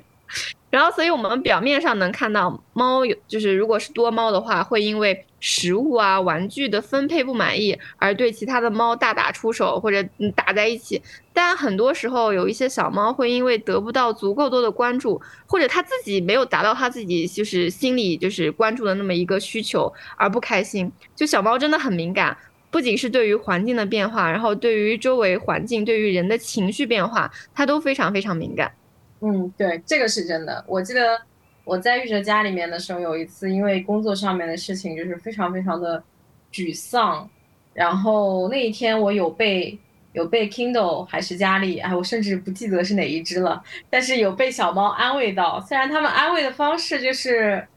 嗯，我在坐在沙发上写写东西的时候，靠在我的肩肩膀上，然后舔我的头发，就是猫舔别人，猫给人。别人理头发，其实舔毛是一种表示我我的这个地位比你高的意思。这，但是我确实有感觉到，对，确实有感觉到，在我很伤心、很抑郁的时候，有一只小猫跑过来说：“没关系，我照你。”就这种感觉。那那北河，你你讲一下，你那小你你们家也是多猫家庭，小白和星星会打架吗？会呀。反正欣欣怀孕的时候是把小白往死里打的啊，那确实应该的。对，就是他挺着个大肚子，然后就是出手极其凶狠，嗯，然后就是那种，就是感觉小白连路过都是会让他看不顺眼的那种存在。是的，就是小白都不能看他一眼，你多看他一眼可能就会被揍的那种。然后当时就是他们会经常打架嘛，然后我们就是把他隔离，然后有的时候就是。扭打在一起的时候，我们去劝架，真的会被误伤那种。我当时记得，因为是天气比较热嘛，然后可能穿了个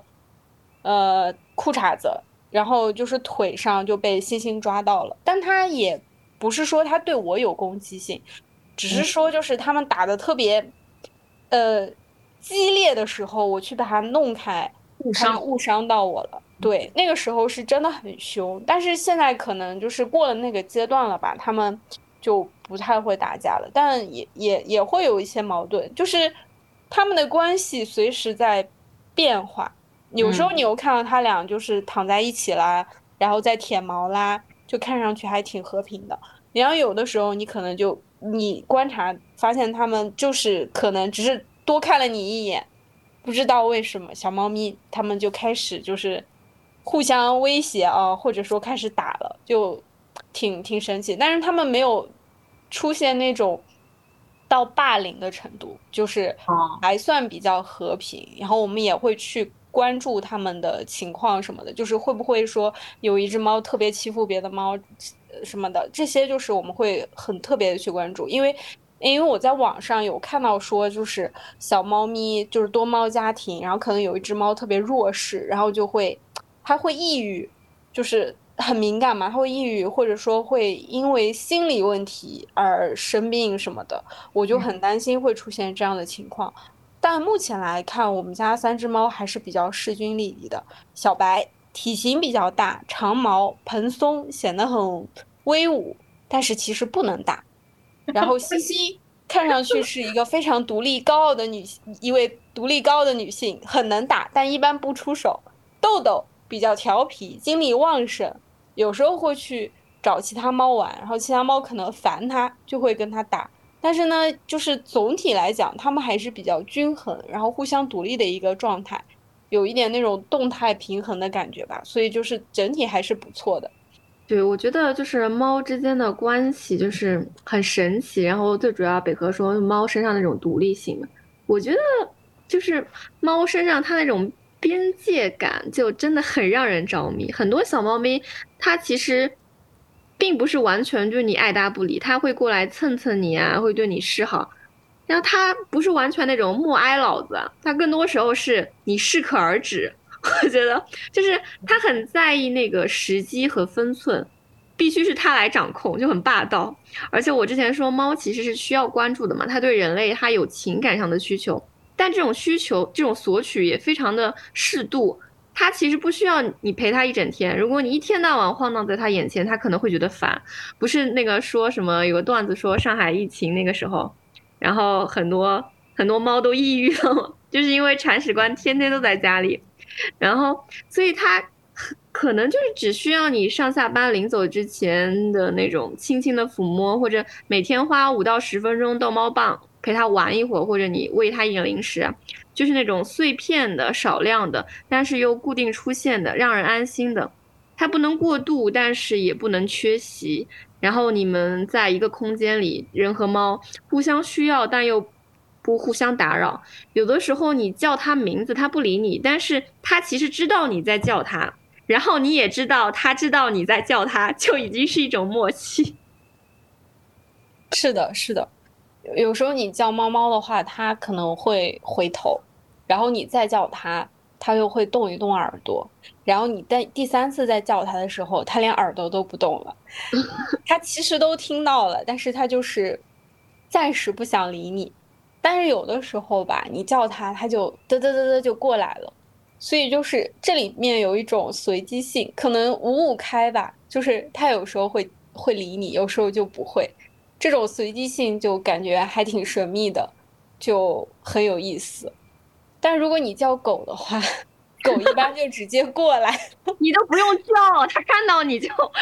冲过来。那我觉得斯嘉丽去斯嘉丽缅因可能确实是猫中之狗，斯嘉丽真的是缅因狗啊。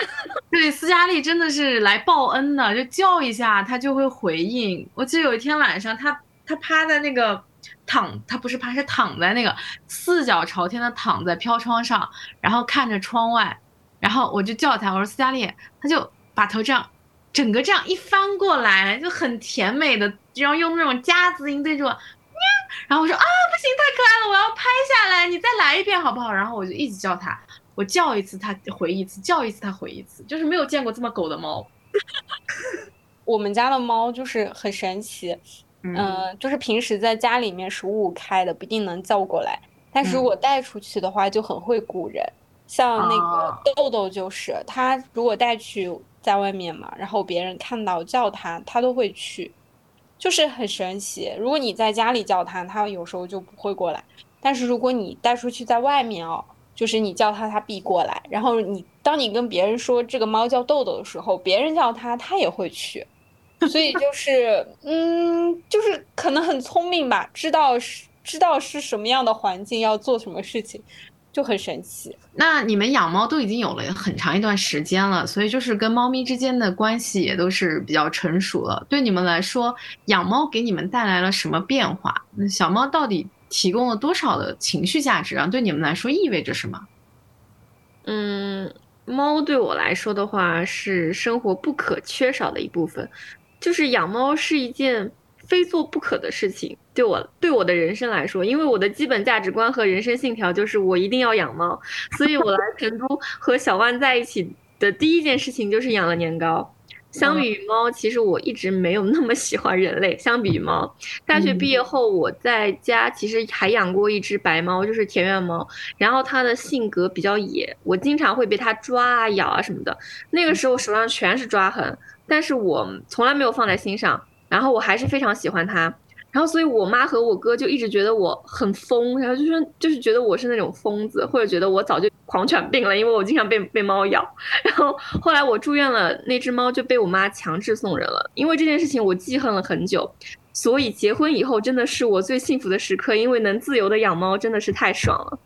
然后我觉得我的，我觉得我的猫是天下第一可爱。那年糕会会让我抱，然后年糕真的是我们家最乖的猫。蓝莓它虽然很孤僻，不太爱理人，但是它有的时候还是会拿脑袋来蹭我们，就真的特别的治愈。然后 Kino 经常就睡在我旁边打呼噜。然后佳丽的话就更不用说了，狗嘛，它会跳起来 把爪子搭在我身上，然后让我摸下巴，然后真的是事事都有回应那种感觉。而且我的情绪其实不是特别稳定，我特别容易情绪崩溃。我有的时候经常会抱着猫哭，但我觉得他们甚至都不需要给我提供情绪价值，就是它的存在本身就是价值，就是我仍然想和这个世界产生连接的重要支撑。可能就是《盗梦空间》里那个你永远不能失去的那个图腾，不然你就永远失去了自我。你其实没有讲。嗯，猫抓你，可是你会咬猫啊？你是我第一个见过，就是真正会，真的会抱着猫，然后一口咬下去的那种咬。但是我没有咬疼它。我跟你说，只要你咬过一次猫，你也会上瘾，好不好？我也咬过，我我承认，我承认，在玉哲的蛊惑下，我一开始，我刚才听到他说他的家里人觉得他被猫抓了，还这么喜欢猫，就觉得他疯了。我说不至于吧，我是直到看到你咬了猫的耳朵，才觉得你这个人有一点问题的。但是，但是我在他的蛊惑之下，也试了一下，真的很爽。啊，你们人类真的好变态哦！那那你呢？你你就你就没有对猫做过这种什么变态的事情吗？哎，我还好哎，我好像我最变态的事情可能就是特别喜欢揉豆豆的肚子吧，因为它那个。肚子这哪叫变态？对啊，它就是会很 Q 弹，然后你就会忍不住想要把它摁住，然后抓它肚子。这我觉得属于有点变态。然后我可能那个时候也会发出一些就是呃变态的笑声或者那种 满足的声音。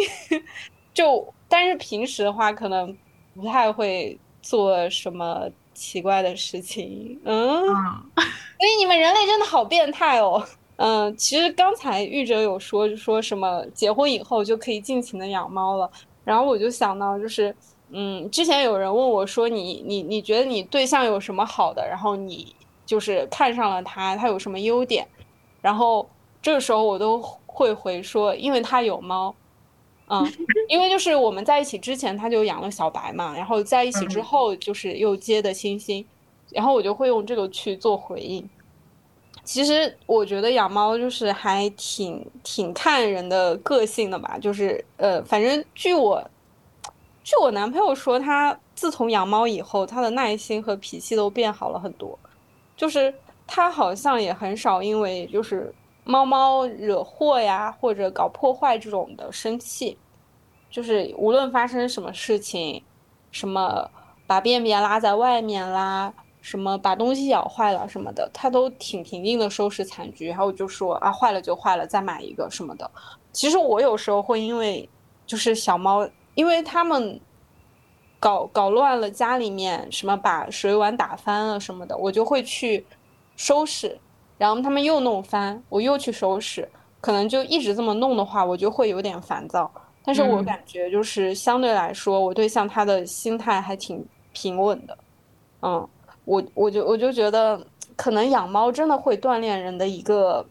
脾气吧，就会觉得就是说，呃，慢慢慢慢的就会就是对这些事情就会习以平常，然后就耐心会变得好很多。嗯，而且我觉得就是猫可能对于城市中的人来说，就是会给你身边提供一个活生生的这么一个生物，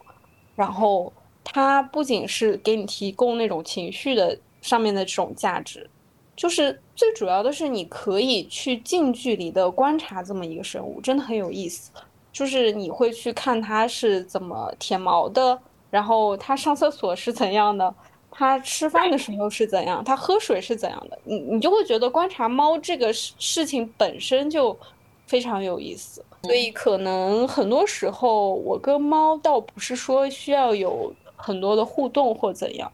我就非常非常享受单纯的跟他处在一个空间，我跟他在静静的坐在一起，这种感觉就很好。就包括我前面吴荒说我在加班的时候，猫猫在旁边陪着我，就是我坐下来然后开始打字的时候，啊，猫它自己就过来了，然后就在我旁边睡下了。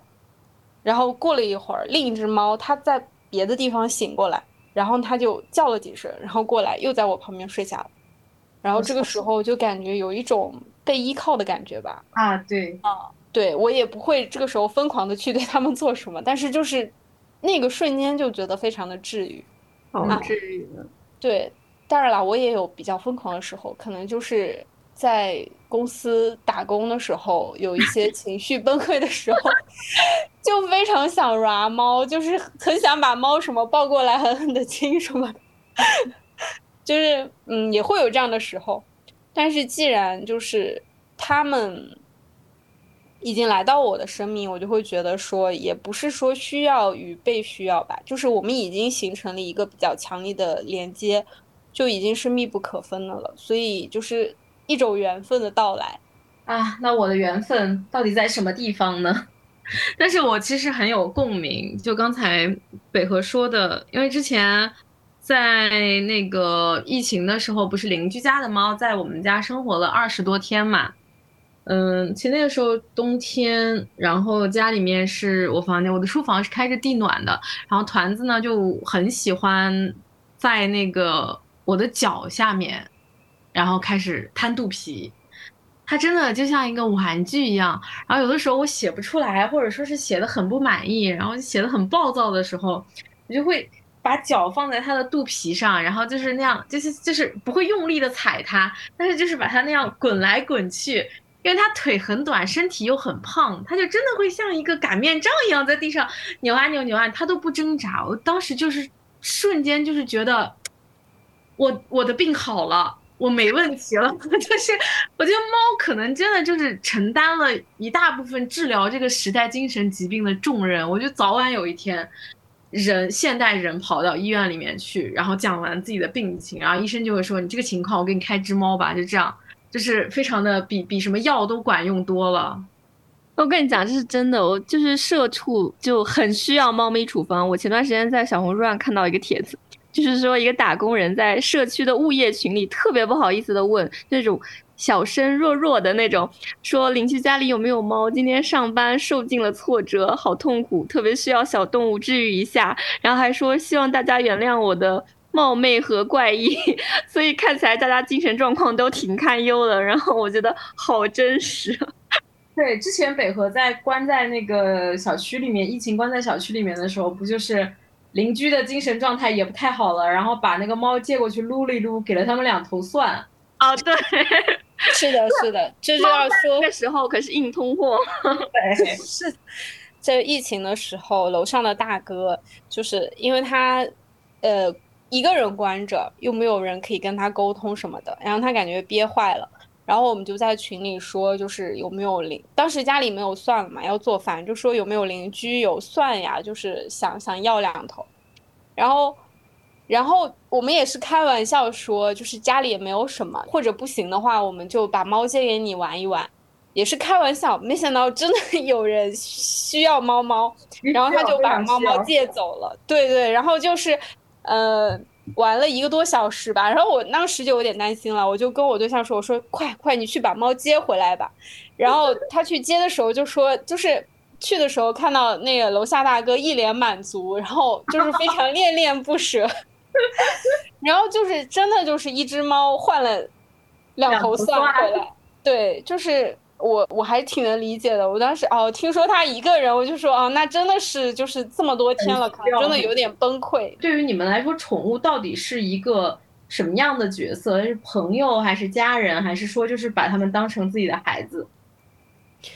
会会有担心和牵挂，因为就是很很不很不想出远门，因为又是可能出去几天，你也不知道就是他们的状况会怎样，会装那个监控嘛，然后。就是装了监控以后，有有有一次，就是那个监控它离线了，嗯，然后就真的非常着急，就是就是赶紧让朋友去家里看一下猫猫是什么情况。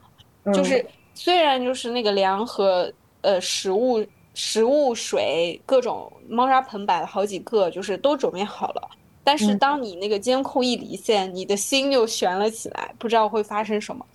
还有一次就是，呃，当时应该是对过年的时候回家了，然后也没有很长时间，可能就是五六天，中间还让就是呃邻居去帮我们看了一下猫猫，添了一些水。但是呢，因为就是小白它特别会悄无声息的乱跑，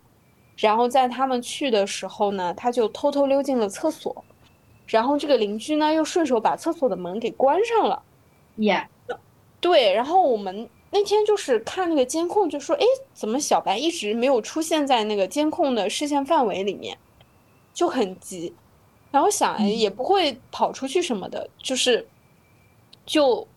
在推测他是不是被关到厕所了。然后又又紧急找了朋友去看，然后发现他果然被关在厕所，因为就是他也不会叫，就是小白是一只。可能是一只特别特别夹的猫，就是它会张嘴，但是它那个声音我们是听不见的，就是我们怀疑它是调起高了，它不会叫，它被关起来它也不吱声，你说，然后就是人家也不知道，就就关门走了，然后一天，然后就是到时候找了朋友去看，然后一开门，一只猫窜了出来，就这种时候就真的会非常紧张。就是所以说，真的会就是因为有猫的话，就会不不会考虑长途出门，然后也会说，就是如果要出门，一定会做好万全的准备，然后一定备好监控，然后一定跟提前跟朋友打好招呼，说就是可能会需要，就是嗯，到时候帮忙来看一下，照顾一下。所以，玉哲说会交一些养猫的朋友，可能也是出于这个原因。就我们也会交一些养猫的朋友，然后如果对方要出远门的话，我们也会上门去帮他们去照顾猫猫，就是也是因为出于这个原因吧，就是互相的一个支持和帮助。嗯，我觉得其实还蛮重要的，就是你生活中认识很多同伴，我觉得是，就怎么听起来有点像那种母婴群，然后互相。对，我就真的觉得这其实还是有一点把小猫当成孩子在养。对，就是其实我们说想要呃把它当成室友啊，或者互相独立啊什么，但我觉得做不到，就是真的那种牵挂。而且我在我身上特别容易发生的一个事情就是，呃，有的时候我们我跟小万我们出去玩，然后。我们两个会把猫寄养，呃，因为之前是有一个朋友可以帮我们上门铲屎，但后来他不太方便了，我们就就是如果是短期的话，两三天我们就在家里给它留好足够多的粮和水，然后猫砂盆什么的。如果超过三天的话，我们就会把它们寄养。然后经常都是我们第一天晚上在外面的酒店，然后我对小万说想猫了，那那怎么办？那我们回去吧。然后就真的是这样。我觉得很牵挂，有然后一只要一回到成都，然后第一件事情就是去接猫嘛，然后我就看到他们，我就觉得，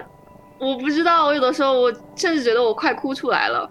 我觉得现在听你讲讲，你都快要哭出来了。对，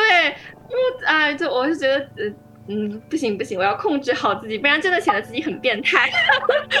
已经晚了，你到现在才想到，已经晚了。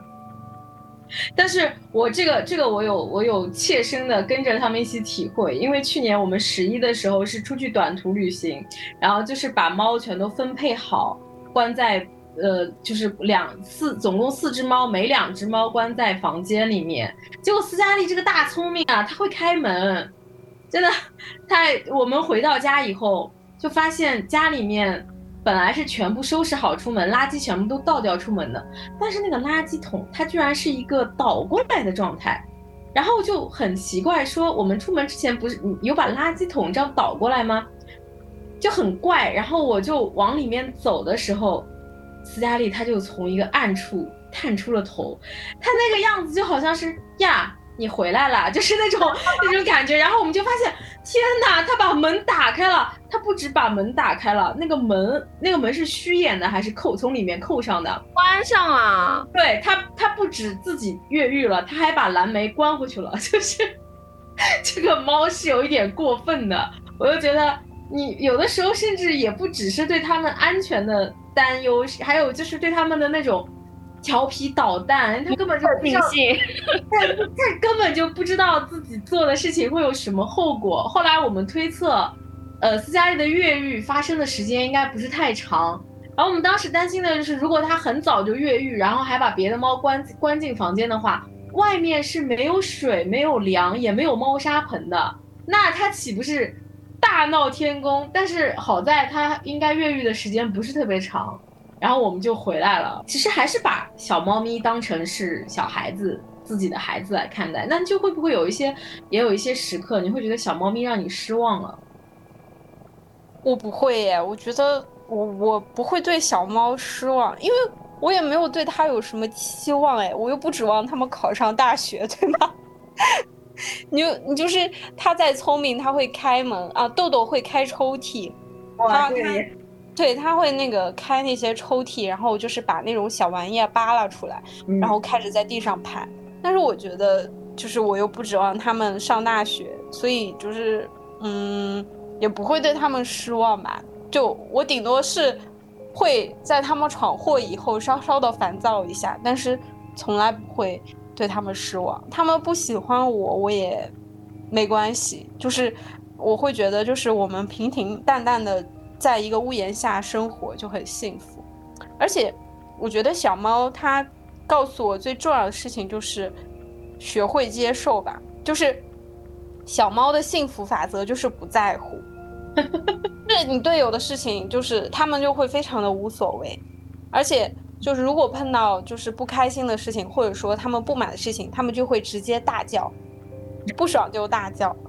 像星星的话，他的需求都非常的明明确，就是如果你这个他对水质要求很高，如果你嗯比如说一天没有换水了，或者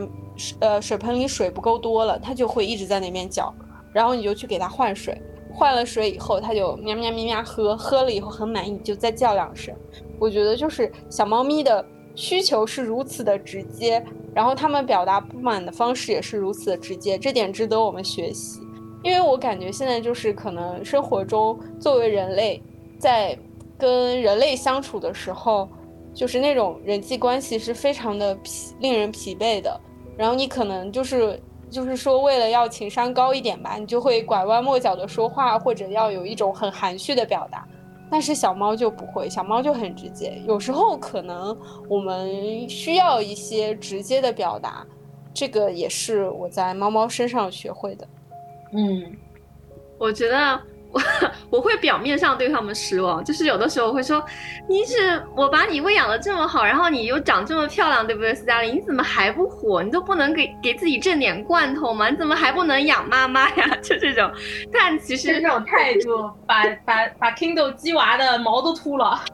但其实本质上来说，其实是不会对他们失望，因为我确实不是在养小孩，而且我觉得养猫跟养狗最大的区别就是。狗它是很热情，就很贴心，甚至过分热情，用自己的角色去填补或者丰富你的生活。就是狗会回应你，满足你的所有的情绪，努力不让你失望。然后你就是它的主人，然后你是生活的主角。但猫不是，猫就是刚才北河说的，我觉得很好，就是让你学会与另一种存在共处。所以我觉得人类最需要向猫学习的就是那种。边界感和轻盈感，舍弃一些对别人或者对外界潜在的要求和过度的期待，所以和猫相处的过程，可能就是在跟自身的控制欲斗争的过程吧。虽然你可能永远也无法舍弃，就像我偶尔还是会忍不住强迫猫。但是很多时候你会慢慢的习惯，你掌控不了你们的关系，就像你掌控不了生活本身一样。然后小猫的哲学非常简单，猫要么存在，要么逃脱，我觉得非常迷人。嗯，那么最后我们再说一个比较沉重的话题吧，但这个东西也是我们不得不面对的。小猫的寿命只有十二年到十八年左右，你们想过？未来的某一天，就是要怎么面对小猫的离开？你觉得能承受吗？嗯，我我我先说吧，这个就是其实我可以跟大家分享一个，就是一个积郁很久的一个比较痛苦的事情，就是我不是说我跟猫猫熟悉起来是在大学吗？就是我记得有一年，呃，元旦的时候，我在学校捡了一只猫。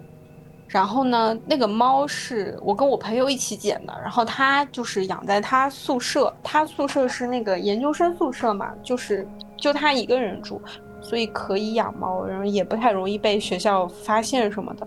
然后当时那个是一只长毛的小狸花，嗯，但我我我觉得那个猫算是有一半属于我吧，就是因为我们是一起捡的，然后我经常会去看它，然后我给它买了很多东西。嗯，虽然不是完全属于我的猫，但是是我第一次就是这么近距离的跟猫猫接触，然后去比如说给它洗过澡，然后喂它等等这种。然后后面那个我们要毕业了。那个猫就是当时，呃，我们就商量这个猫怎么办，因为我也说了，我爸妈是不喜欢猫的，然后也那个时候他们肯定是不同意养猫的，呃，然后我就跟这个朋友商量，因为他们家是一直有在养猫，所以就是最后决定是把它带回去，他带回去，然后，嗯，他妈妈来养，然后因为他妈妈其实是一直是喜欢猫，而且就是。养过养过猫，家里也有猫，所以就是觉得这样的一个选择是比较好的。后面就是因为是一只呃小母猫，然后去做那个绝育手术的时候，这个猫它麻醉过敏，然后就去世了。然后其实这个事情对我的打击非常的大。嗯，其实我没有马上去给星星做决议，其实也有一点因为这个事情嘛，就是。我会有点逃避，我非常担心自己的小猫变成那个概率非常小的那个其中的那一只，因为我我之前碰到过这样的事情，我觉得这个事情是很有可能会发生的，我就会非常担心。对，因为麻醉过敏这个事情，就是你也没有办法去救，就是就是嗯，因为做过绝育的家长都知道这个。嗯，猫猫它那个术前都会签一个那个手术那个类似于同意书这样的，它里面会有写到这样的风险嘛？嗯，所以这个事情我也没有办法去，就是责怪我的朋友或者说他的家人，他们也是很爱那只猫猫，然后也是就是很用心的在照顾，谁也不想发生这样的事情。包括就是后面，嗯，我会经常想起这个事情。就是，嗯，当我的朋友再去跟我提这件事情的时候，我就非常的回避，我就说你不要再说了，我真的非常非常的痛苦，嗯，所以就是，这也是为什么后面很长一段时间，我即使很喜欢猫，但我也没有自己去养一只猫，就是可能，是不是因为我我跟我。男朋友在一起了，他自带一只猫，所以我就有了猫。但是如果说让我主动去养一只的话，我可能还需要很长一段时间去做这个心理建设。嗯嗯，所以其实我觉得，嗯，我我虽然知道猫猫它就是它的寿命就是在十二到十八年，但是我还是会很害怕吧，因为你意识到就是。你很难去改变一些事情，并且，呃，就是有一种无力感。嗯，我不知道你们你们能不能理解，就是你没有办法去决定这个事情，然后你，嗯，因为是过去的事情，所以你越想你就会越抑郁，就会很难过，很容易陷入到那种情绪中去。对，然后你也不知道怎么开口跟别人说这个事情，就整个让我就非常的痛苦，所以，呃。星星之前我是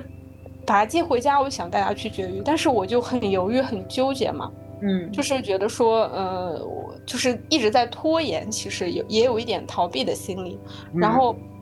后面它生了宝宝以后，我就觉得不行，我一定要马上带它去绝育，就是断了奶以后就去，因为就怕它身体受伤害什么的。然后在这个事情结束以后，我就。感觉意识到，就是说，你即使在害怕、在逃避这个事情的话，呃，你还是要去做。对，就是小到说你去给猫猫去做绝育也好，或者说其他生活中的事情也是，就是，嗯，逃避也是没有用的，因为它该发生还是会发生。所以可能是，嗯，星星的到来和星星，呃，经历的事情，让我会有一些释怀吧。虽然还是会很想念这个猫猫，想起来还是很难过，但是就是可能会在这个事情上心态更平衡了一些。我觉得玉哲可能也会觉得很难承受吧。嗯嗯嗯嗯，现在问我，我觉得我根本就不敢想，就不要说承受的问题，就是包括小万也是，之前网上有那种宠物告别的故事嘛，然后。呃，包括宠物殡葬啊，然后有那种稿件，然后其实就是都都很真实，然后我们就都不敢看。然后他有一次是我记得看了一篇，然后就难受了很久很久。然后，嗯，先先给北河一个猫咪的抱抱。但我其实也有一个故事想讲，就是很多人都知道猫快要，就是知道自己快要死的时候，其实会远离主人，怕它伤心。尤其是乡下的猫嘛，因为你现在我们都养在家里，它不太容易有这样的条件。但是乡下的话，就真的是这样。我记得很清楚，有一只外公养了很多年的花猫。然后那个时候，猫咪的身体状态可能已经不太好了，它的行动也比较迟缓了。就顺便说一句啊，因为乡下这种散养和喂养方式的话，其实猫咪的寿命都不是很久，可能七八年就已经算很高龄的了。然后有一天，它吃完食盆里留的饭，我外公给它留的饭就再也没有出现过。外公那个时候其实知道，可能已经知道这个猫已经死了，但是连着好几天都出去找猫。就是每天一吃完饭，然后就出去找，然后就找。我最后不知道他是在哪里找到了，但最后他在村口的那个唯一的一条河边，亲手挖了一个坑，把那个猫咪的尸体给埋了。他是埋完之后回来跟我们轻描淡写的说了一句啊，说我找到那个猫了，然后把它给埋了。所以我们不知道埋葬的具体情节，但是我只知道后来外公就再也不养猫了，因为那个时候外公的年纪其实也已经大了，可能七十五六了，那是外公养的最后一只猫。所以我觉得这种就是生和死，就是是人和猫之间的一种共通的那种情绪，然后它是一种互相告别。小猫其实比我们从容很多，包括它想远离远离那个照顾它的人，然后在另一个地方安静的死去。它可能想保持轻盈，直到生命的最后一刻。但我们作为人类，从来都是不擅长失去跟舍弃的那一方，所以我们可能永远都没有办法成为小猫。但是我只能很自私的想，还好我的小猫不认路，它不能走远，所以至少我能够陪小猫到最后一刻。